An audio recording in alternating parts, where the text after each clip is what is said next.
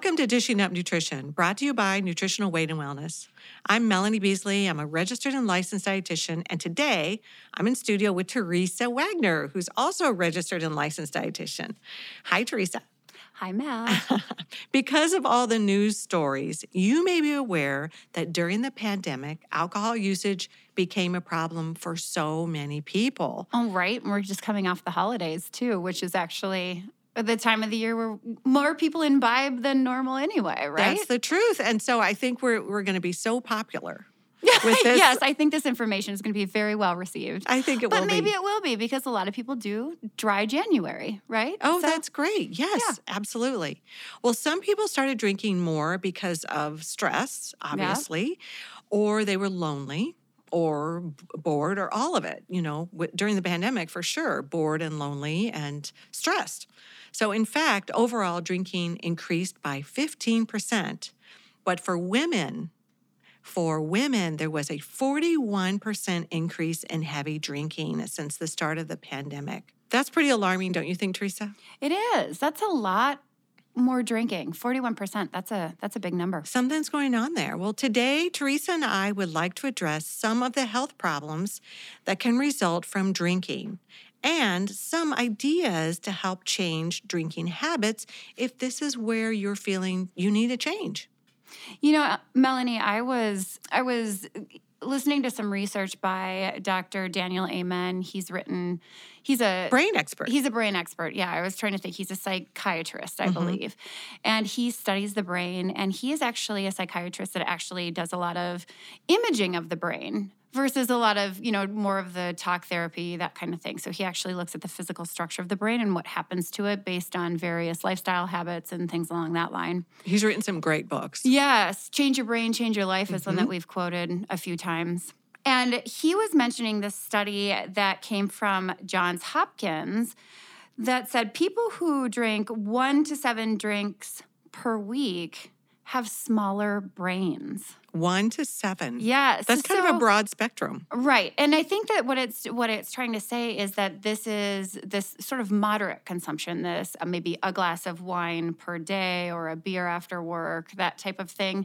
So generally those people would say, you know, drinking's not an issue for me. I just have one. Of course. But, and I guess I wouldn't say necessarily that is an issue. Right. It's just, is that a lifestyle behavior that might be more serious than maybe what we think? Because if you think of that, one drink per day, or it could also be 7 at one time. It did both. The study looked at both of those angles, showing that those people had smaller brains. So having a smaller brain, well, that means less ability to remember, just less cognitive function overall. It can lead to dementia and other brain issues, diseases, neurological conditions. Mood. Yeah, everything associated with the brain. So I thought that was really interesting because of that moderate amount of alcohol. In our counseling sessions, I encourage clients to give up wine and switch to other options, especially if it's a more regular occurrence. I mean, we don't necessarily think that everybody needs to be completely sober, but maybe less than more, right? Less than more. And really, I love, and I know you do too, listen to what is the client's goal? And is this something that is impeding their overall goal? Or perhaps they have a genetic tendency towards breast cancer, or genetic tendency towards Alzheimer's. And so this is information that a lot of people just don't know. Right. Yeah. And so, yeah, I like that, how you said that. It's what is your goal? What are you looking to achieve by this counseling session?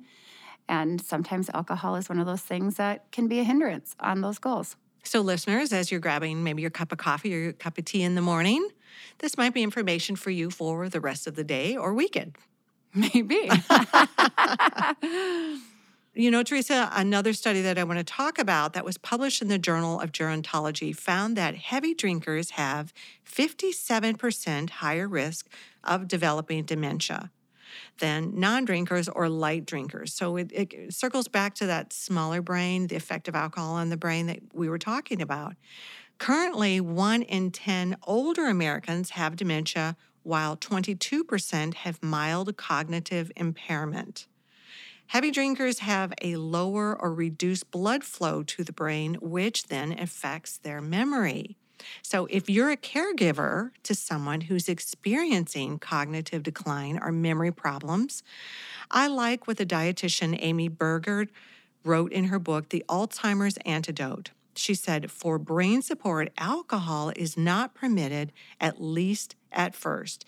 In time, you might be able to add a small amount of wine or light beer back into your life. So she's saying that alcohol is just really not good for the brain overall. Right. It's just, and we know that. It's just a fact that alcohol is not good for the brain. I don't think that really anybody thinks that it is a health food. I don't know, though. Sometimes in the media, wine. It is, a lot of clients will say, well, what about wine? Because I heard it's good for the heart. And that's fair. Right. I mean, that's a fair question. It's been out there. Well, okay, so that we're here to dispel that myth, right? That really, alcohol is not a health food. The amount of wine it would take to have those benefits that they talk about with the polyphenols, the amount of alcohol would completely override any health benefits that you would get from that. Yes. From those polyphenols. So if you are interested in extra resveratrol, you can supplement with that if that's something that you want, and then you can get it in that concentrated form. That's a lot easier than the 18 to 23 glasses of wine you need to get what's in that capsule. That's a lot of wine. Sure. Yeah. And in the past, we were led to believe that alcohol was a health drink. In fact, it actually kind of reminds me of the tobacco industry, doesn't it? Where they would have the billboards that would say, or at least that I saw in history, right? 9 out of 10 doctors prefer, fill in the blank cigarettes. Yeah, I remember and those. And we know that it's not healthy, right? And so I kind of feel like it's almost reminiscent of that when they do that advertising that alcohol is healthy. Well, we have to remember that advertising is designed to make money for the person who's paying for the advertisement. And it's not really watching out for your health. And so that's what we want to bring to the table today is just having our listeners' backs, giving you the information so that you can make an educated decision for your personal life. That's right. The National Institute of Alcohol Abuse and Alcoholism reported that alcohol-related deaths jumped 25% between 2019 and 2020. The sales of alcohol during the pandemic increased almost 3%, the largest annual increase in over 50 years. It's crazy, and I think people were looking for relief from stress. That's what I hear in my clients, that relief from stress. And they're not really making that connection, which is when we have alcohol, it suppresses our body's ability to make its own neurotransmitters, those brain chemicals that make us feel calm and relaxed. So we get that temporary fix of relaxation, but then you have 2 to 3 days of suppression of the brain chemicals that help us. So then what do? They go back and have more wine. It becomes cyclical, really. Right. And I did just hear something, or I read something where a psychologist said that actually if you drink because of anxiety, typically your anxiety after alcohol is worse 3 days later. And so that would make sense with that sort of cyclical drinking of it. I also found that during COVID that people would use alcohol as a way to bring some structure into their day because we were at home. And so it was like, oh, okay, it's 4 o'clock. Now it's cocktail hour. Sure. And that's kind of fun. And once we were released from our homes, we still kind of liked that idea of, hey, it's 4 o'clock, or 5 o'clock, it's cocktail hour. Yeah, I think that's accurate. Well, Teresa, let's look at the increased risk of cancer. According to the National Cancer Institute, there is scientific consensus that alcohol drinking can cause several types of cancer. And this report went on to say that the evidence indicates that the more alcohol a person drinks regularly over time, the higher his or her risk for developing alcohol-associated cancer. It affects even those who have no more than one drink per day. So that little glass of wine at night to sip on and relax just might not be, the best option for people that are really afraid of cancer. Maybe it runs in your family. Let's talk a little bit more about that after break. You're listening to Dishing Up Nutrition, brought to you by Nutritional Weight and Wellness. Today, we're discussing the reasons why alcohol is not a healthy choice. Even drinking just one alcoholic drink a day can lead to some health problems. Stay tuned to learn some more, and we'll be right back. Welcome back to Dishing Up Nutrition. It is now the end of January, and perhaps you are still struggling with wanting the Christmas cookies hidden in your freezer. If sugar got a hold on you over the holidays, we understand. Sugar, alcohol, processed carbs are all very addictive. We can help. Let me suggest making several nutrition appointments to get you back to healthy eating. Most of us need support and encouragement to do our best. Give us a call at 651-699-3438, and let's set up an appointment, or you can just do it online at weightandwellness.com. When we went to break, we were talking about how does alcohol affect the risk of cancer? Researchers have connected multiple ways that alcohol can increase the risk of cancer, including alcohol can impair the body's ability to break down and absorb a variety of nutrients that may be associated with that cancer risk, including vitamin A, the nutrients that are in vitamin B complex, such as folate, vitamin C, vitamin D, vitamin E. Stay tuned, and we're going to talk some more about these. But it can also increase blood levels of estrogen, which is a sex hormone linked to hormone cancers, such as breast, ovarian, and then alcohol. Beverages can also contain a variety of carcinogenic contaminants that are introduced during the production of alcohol, that those are also harmful to the body and the brain. There's just a plethora of research on the connection of alcohol, especially in excess, and cancer. So we really want our listeners to know some of the science so they can make that educated decision on how they want to use alcohol in their personal lives and based on their family history or the things they're trying to avoid.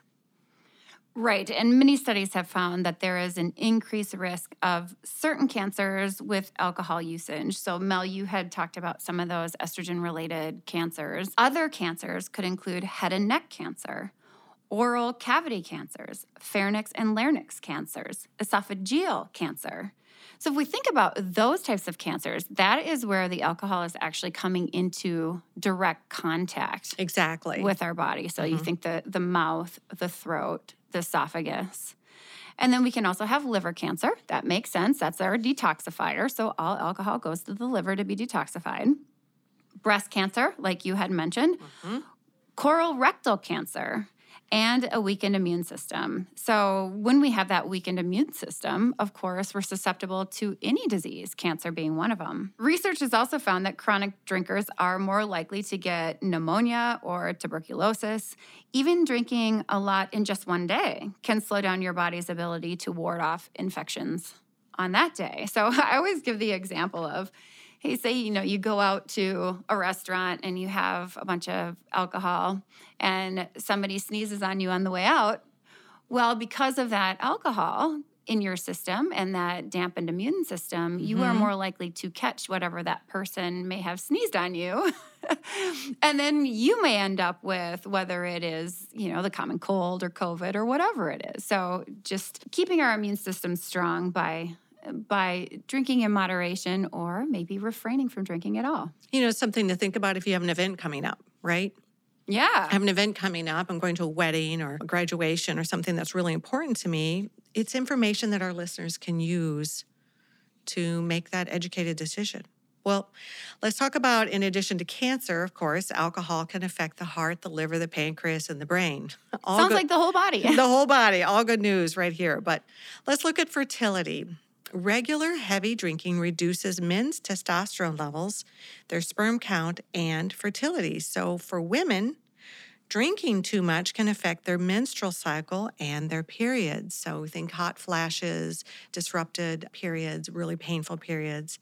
So even drinking 1 to 2 drinks per day increases your risk of those cancers, the stomach and the bowel cancer. I read a meta-analysis of 81 epidemiological studies that concluded that this was very dose-dependent, and it showed a clear trend that a higher dose intake of alcohol is really associated with the higher risk of stomach cancer. I think that's logical.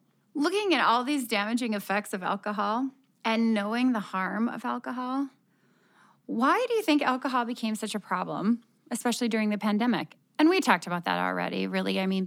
Stress, loneliness, finding structure to our day. And you can't know what you don't know. That's right. Yep. But it could also be that there are other factors involved. Could it be that the alcohol industry spends almost $7 billion to convince us that alcohol, in a sense, is a health food? From our experience in teaching nutrition classes, very few people change their behavior from reading and understanding research, right? Like, Melanie, I think that it's great that you read that meta-analysis, but... I am kind of a nerd.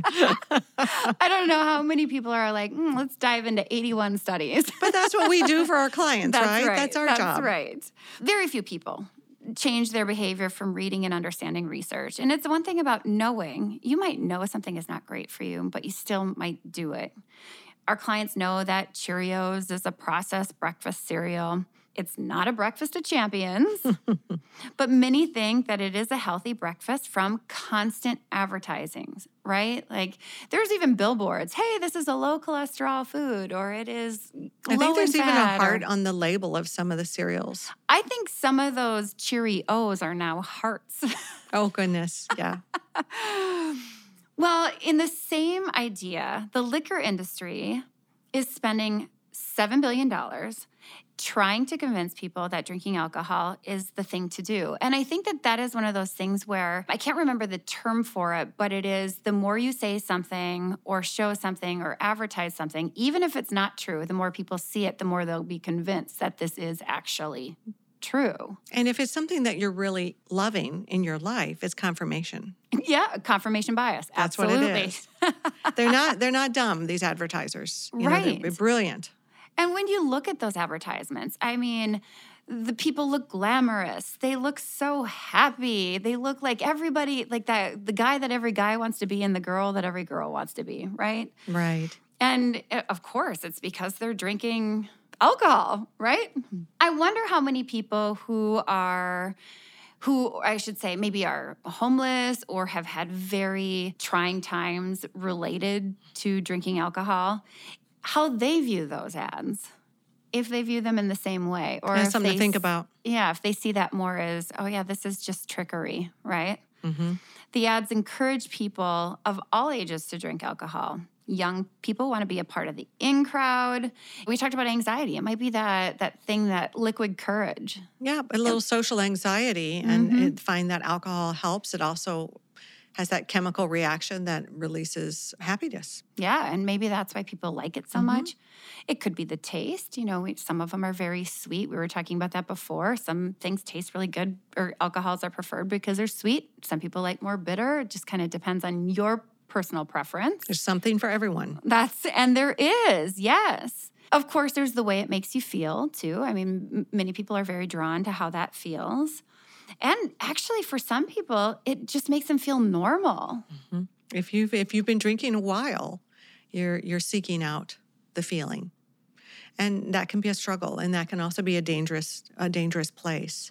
Well, we know alcohol is habit forming, so let's look at the reasons why it is so habit forming.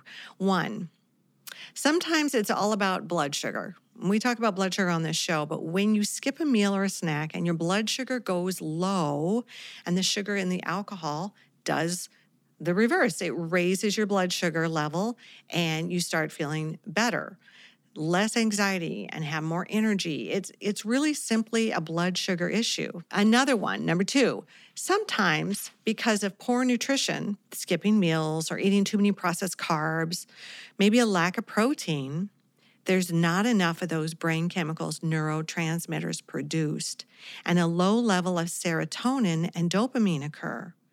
When a person drinks alcohol, like we were talking about, Teresa, their blood sugar level increases, then their serotonin is released and people feel good. But let's talk some more about that when we come back from break. You're listening to Dishing Up Nutrition. As you're listening to this show, you may be wondering, how can I control my cravings for sugar and alcohol? Let me suggest eating 4 meals a day. Make sure there's plenty of meat and vegetables and good fat. Plus, you can do 2 capsules of bifidobacteria and 2 capsules of L-glutamine daily before meals. And this is kind of a magic combo.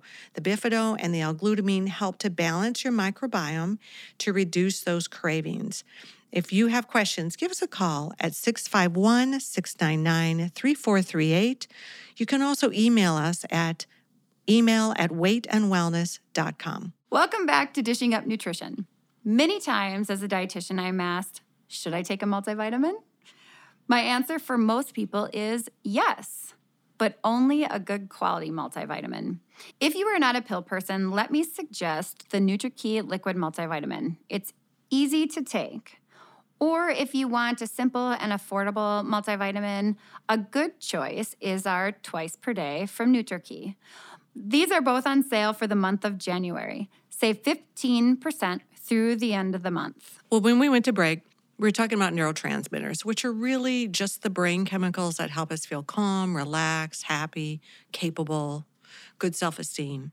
Right. They get us to do things. Dopamine is that desire. That motivation. Yeah. Yep. Gets us out the door. Even the neurotransmitters that we produce can be suppressed when we're drinking alcohol. And that chemistry is when our blood sugar rises from the alcohol, that's where we start developing problems, creating those brain chemicals. So what we want to do is make sure that we are creating them naturally. Because what happens is we don't make the neurotransmitters that we're supposed to be making, and so we feel anxious, we feel depressed, and we feel unmotivated. So that's something that we turn around, and then you think, oh, I'll have another glass of wine because that helped me feel relaxed. And it's a slippery slope. I call it chasing the dragon. So what happens is you get that happy feeling from drinking alcohol, and then especially with our teens, they get that feeling, they feel competent in a social situation, so they continue to chase that. And when you start drinking alcohol regularly to get that feeling, it becomes addictive and dangerous. And then anxiety, like you said, is really a problem down the road. Yeah, and I like what you said with that chasing the dragon, because I think a lot of times with people, they're looking for that feeling they remember, but they're not actually getting it anymore. Certainly not when there's a high level of abuse. And then at some point, you're just looking for a sense of that sense of well-being. You just want to get back to feeling like yourself again. It's a very addictive chemical process. And you know, Teresa, we were talking beforehand. You've got some great ideas that you use for your clients who really want to scale back on the amount of alcohol they're drinking, or even some that want to completely stop. Let's tell our listeners about some of those ideas. Yes. You know, I love to work on habits, right, Mel? You do. You've read books. I know you have. Well, one thing that we talk about, and there's lots of different strategies you can use, so you don't have to do all of these. You could pick one and see how it works for you. But one thing you could do is just put it in writing. Make a list of your whys. Why do you think it's a good idea for you to scale back on alcohol? Is it for general health? Is it prevention of cancer? Is it you want to sleep better? Maybe you just want to be more productive in the morning. Maybe you're finding that you're just foggy in the morning and you're not getting to the things that you need to get done. Or those hot flashes too. That is a real problem with clients with alcohol. And then another thing that you can do is just track when you're drinking and how much you're drinking. So if you have either a little notebook, maybe you have a calendar, some people are kind of techie, make a little mark on the days that you are drinking to see, of 7 days of the week, how many of these days am I drinking? What am I doing at that time? Where am I? Why is it happening? Because once we know the reasons behind why we're doing it, it brings that awareness, and it's helpful for strategizing how to eliminate some of those things. It's really taking the unconscious to the conscious, because we don't realize is what we think about, we bring about. And so if you're able to really tap into what are you thinking about? And that's what I love the journaling idea. I think that's fantastic. Yes. I mean, any of those things, like you said, just bring the unconscious to the conscious. To stop or reduce any habit, one thing is to make it difficult to do. We want to remove those triggers that we have in our presence. So if you have, like, say you keep your beer at eye level in your refrigerator, perhaps move it to the, you know, garage. If you live in Minnesota, put it in the garage. It'll stay cold out there. Maybe you have a basement refrigerator. Or maybe let it get warm. Or let it get warm, because that adds another step, right? It adds another layer of difficulty to drinking it. Move things out of eyesight. If your liquor cabinet is front and center in your kitchen or wherever, maybe move some of those things around. Or if you're really trying to avoid it, maybe you remove the alcohol from your house completely. I love that. And it's not just about removing, but replacing. So swap this for that. And one of my clients, I love her, she'll open a LaCroix or a bubbly or something and pour it in her wine glass. Yes. Because it's for her, it was just the routine. You know, this is what I do when I get home. This is part of my routine, just like making a cup of coffee in the morning. So it's swapping this for that can be really, really helpful. You know, I love pastries or cookies, and so I would never have those around the house because I'm going to know where they are, and I don't care if they're in the freezer. I know how to use the microwave to defrost a cookie. So I know me. I'm not going to have that kind of stuff around. I had a client, and one of her triggers was every time she heard her husband pop a beer can open, that sound was trigger for her. It sounded like a refreshing routine. So she asked her husband if he's going to have a beer to open the can in the garage and then come back in and pour it. So sometimes it's the small things that you can do that really make a difference. And and even on that note is that getting support from your spouse or whoever you live with can be very helpful. So for her, that support was just she wasn't asking him not to drink, just open it in a place where I can't hear it. However your spouse or the people in your circle can support you in that can be very effective in changing those habits. And you know, circling back to what you were saying, it's important to be aware of what is your trigger and taking the time, because you have to decide, hey, do I matter enough to take the time to write this down? And of course, our listeners matter enough to write it down and figure it out. It takes focus to change a habit. Yeah.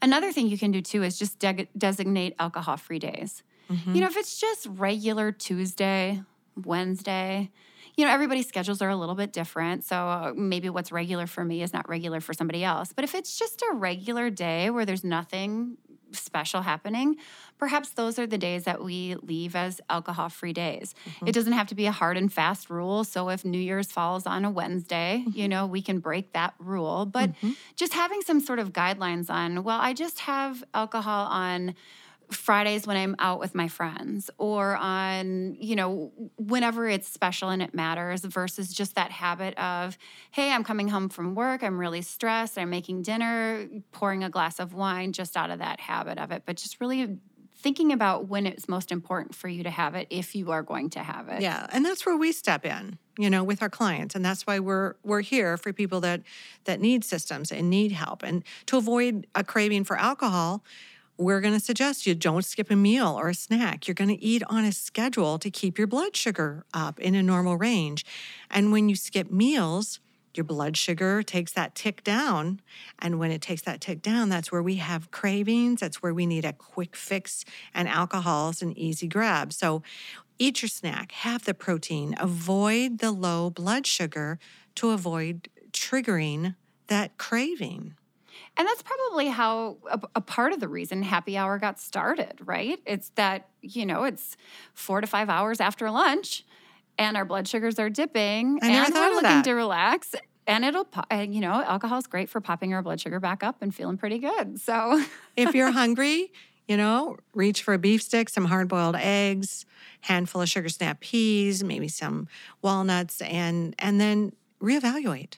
Right. And I've used that strategy with clients too, where it's if they have that strong alcohol craving after work when they get home, it's on your way home from work, have your snack, and then see how you feel once you get home. Eat first and then assess that craving, because that craving for alcohol might actually just go away. I love having to make a protein smoothie that they keep in the fridge at work and drink it on the way home.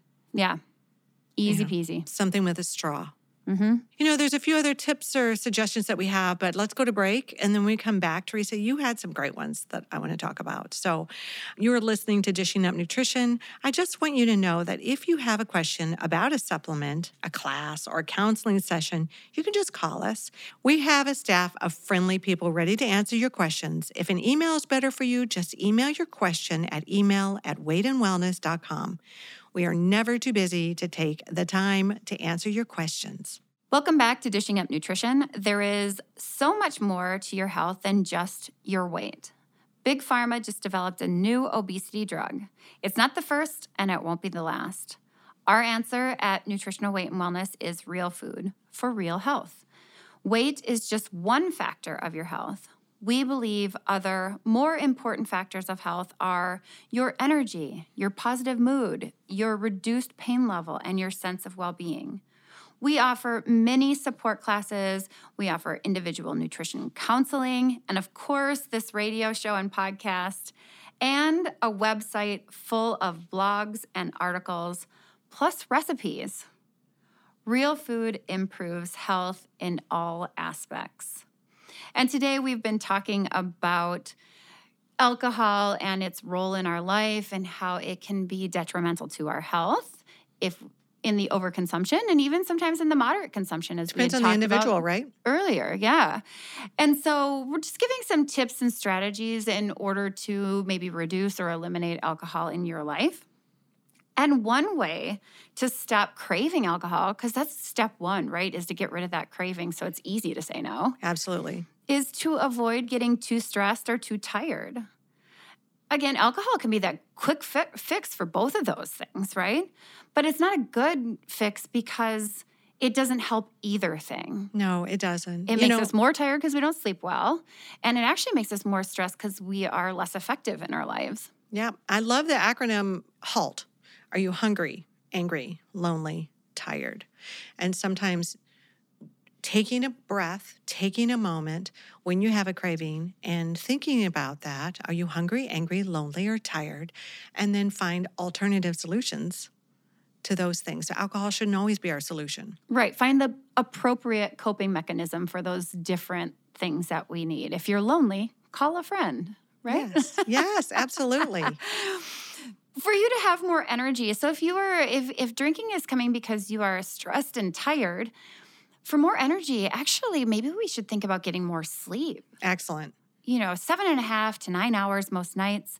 If you have trouble sleeping, we have all kinds of suggestions for that. I mean, like I said earlier, when we came back from break, we have blogs, we have podcasts, we have all kinds of resources on how you can get better sleep. And certainly you can meet with any one of the nutritionists to help you come up with techniques that are more personal for you. And it's a great point that alcohol is a sleep disruptor. Yes, absolutely. It's the most powerful sleep disruptor that we know of, actually. And so you're just that surface sleeping. You're not getting that regenerative sleep that we need. And then exhaustion night after night triggers those sugar cravings. Right. Maybe that's a part of why our brain is shrinking, because we're not sleeping well when we're drinking. I think it's a whole package. Yeah, I think that there's all kinds of contributors. Sometimes when we're having trouble sleeping, we're not necessarily thinking it's the alcohol. We might be thinking it's just something wrong with us, so we go to our doctors and maybe we get a prescription for a sleep med. And we know that those sleep meds don't necessarily provide you with the most restful sleep. They don't allow your brain to detox properly, so you don't get that restful sleep, which then can affect your memory. All of it. So just to recap a little bit, repeated alcohol can result in some gaps, for lack of a better word, in your nutritional sufficiency. Specifically, thiamine. Thiamine is a molecule that's important. It's very important for our DNA and our brain chemicals. It's a B vitamin, It's correct? A B vitamin, yes. And that lack of thiamine, the B vitamin, is actually associated with alcohol-induced brain damage. So it's always a good idea when we are working with clients is to be aware of how to replenish all B vitamins, but thiamine is really important to offset the damage to our little delicate brains. Good sources of thiamine are going to be beef and pork and nuts. Fruits and vegetables that contain thiamine would be cauliflower, oranges, potatoes, asparagus, and kale. We're back to that real food message. And then certain foods that are heavy in animal proteins, really key, can support the brain. So gosh, think of quality animal protein like grass-fed beef, bison, free-range eggs, chicken, just to name a few. And then I like to add some key vitamins initially if I see some deficiencies with my clients. And Teresa, I know you do too. And some of those that I like for vitamins, especially for someone who's new to sobriety, is going to be vitamin C, B12, folate, L-glutamine, which we talked about, and then vitamin A from maybe a little cod liver oil. And, you know, I was just thinking, we talked about multivitamins when we went to break before. A good multivitamin is a great idea for anybody who drinks alcohol, actually, because it, you know, there is that sort of loss of those B vitamins when we are drinking. Mel, you had mentioned vitamin A. Well, if I have a recovering alcoholic, they may be facing those vitamin A deficiencies, but we have to be cautious with taking too much vitamin A. Yes. That's because this vitamin can be difficult on the liver. So it's important to work with their doctor when taking this vitamin for alcoholism recovery. It really does take a team, right? We like to work with all of the medical providers. Vitamins can help replenish certain deficiencies caused by regular use of alcohol, but vitamins alone cannot help a person get healthy. It is important to focus on eating real meat, vegetables, fruits, nuts, seeds, healthy fats like butter, like we talk about all the time, right? Yep. Yeah, helps the body heal. We also have to remove damaging foods such as processed flour products and sugar-laden foods that cause further damage. Excessive alcohol can severely damage the body and brain, so it takes focus, commitment, and a plan to regain health. That is what we as nutritionists focus on, total body and brain health. So if you have concerns, please make an appointment with one of our nutritionists at Nutritional Weight and Wellness. You can get a hold of us at 651-699-3438 or schedule on our website at weightandwellness.com. You know, Teresa, when you were talking, what comes to mind, especially when you're talking about the vitamin A, is I had a client and she struggled with alcohol. It was something that she was really addicted to. She was working with a counselor and she was working with a treatment, outpatient treatment. And so she came to me because she knew nutrition was a big part of it, which I'm glad she did because she was just a wonderful, lovely lady. And one of the things that we really worked on was not only was she drinking a lot of alcohol, but she was replacing food with alcohol. So there was sufficient amount of nutritional deficiencies, and she was really struggling with gut pain. She was struggling with anxiety, depression. She had cravings for sugar, which is really, really common. And then she was really craving carbohydrates and processed foods to replace that sugar bump that she was getting from alcohol. So we had to do a lot of correcting. Oh my gosh, the restless legs and the leg cramps and on the struggle bus. And she just wanted to feel normal. And so one of the first things that we did was just start eating the real food, simple recipes that she could make. What was she going to do when she had the sugar cravings? Because we can't just white knuckle it through. We have to come up with solutions and ideas. And as you and I both know, and I think a lot of our longtime listeners know, is we really need that protein.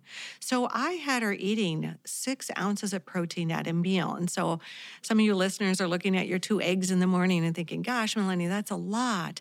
But we had to focus on her being able to break down that protein to make the brain chemicals. So when you say 2 eggs, how much protein is 2 eggs? 2 eggs is about 2 ounces of protein. About 2 ounces. And so you're getting about 10, you know, 10, not that we're counting grams, but about 10 grams of protein. Yeah. And yeah. I wanted her to get in excess of 30 grams at each meal. So what does that translate to?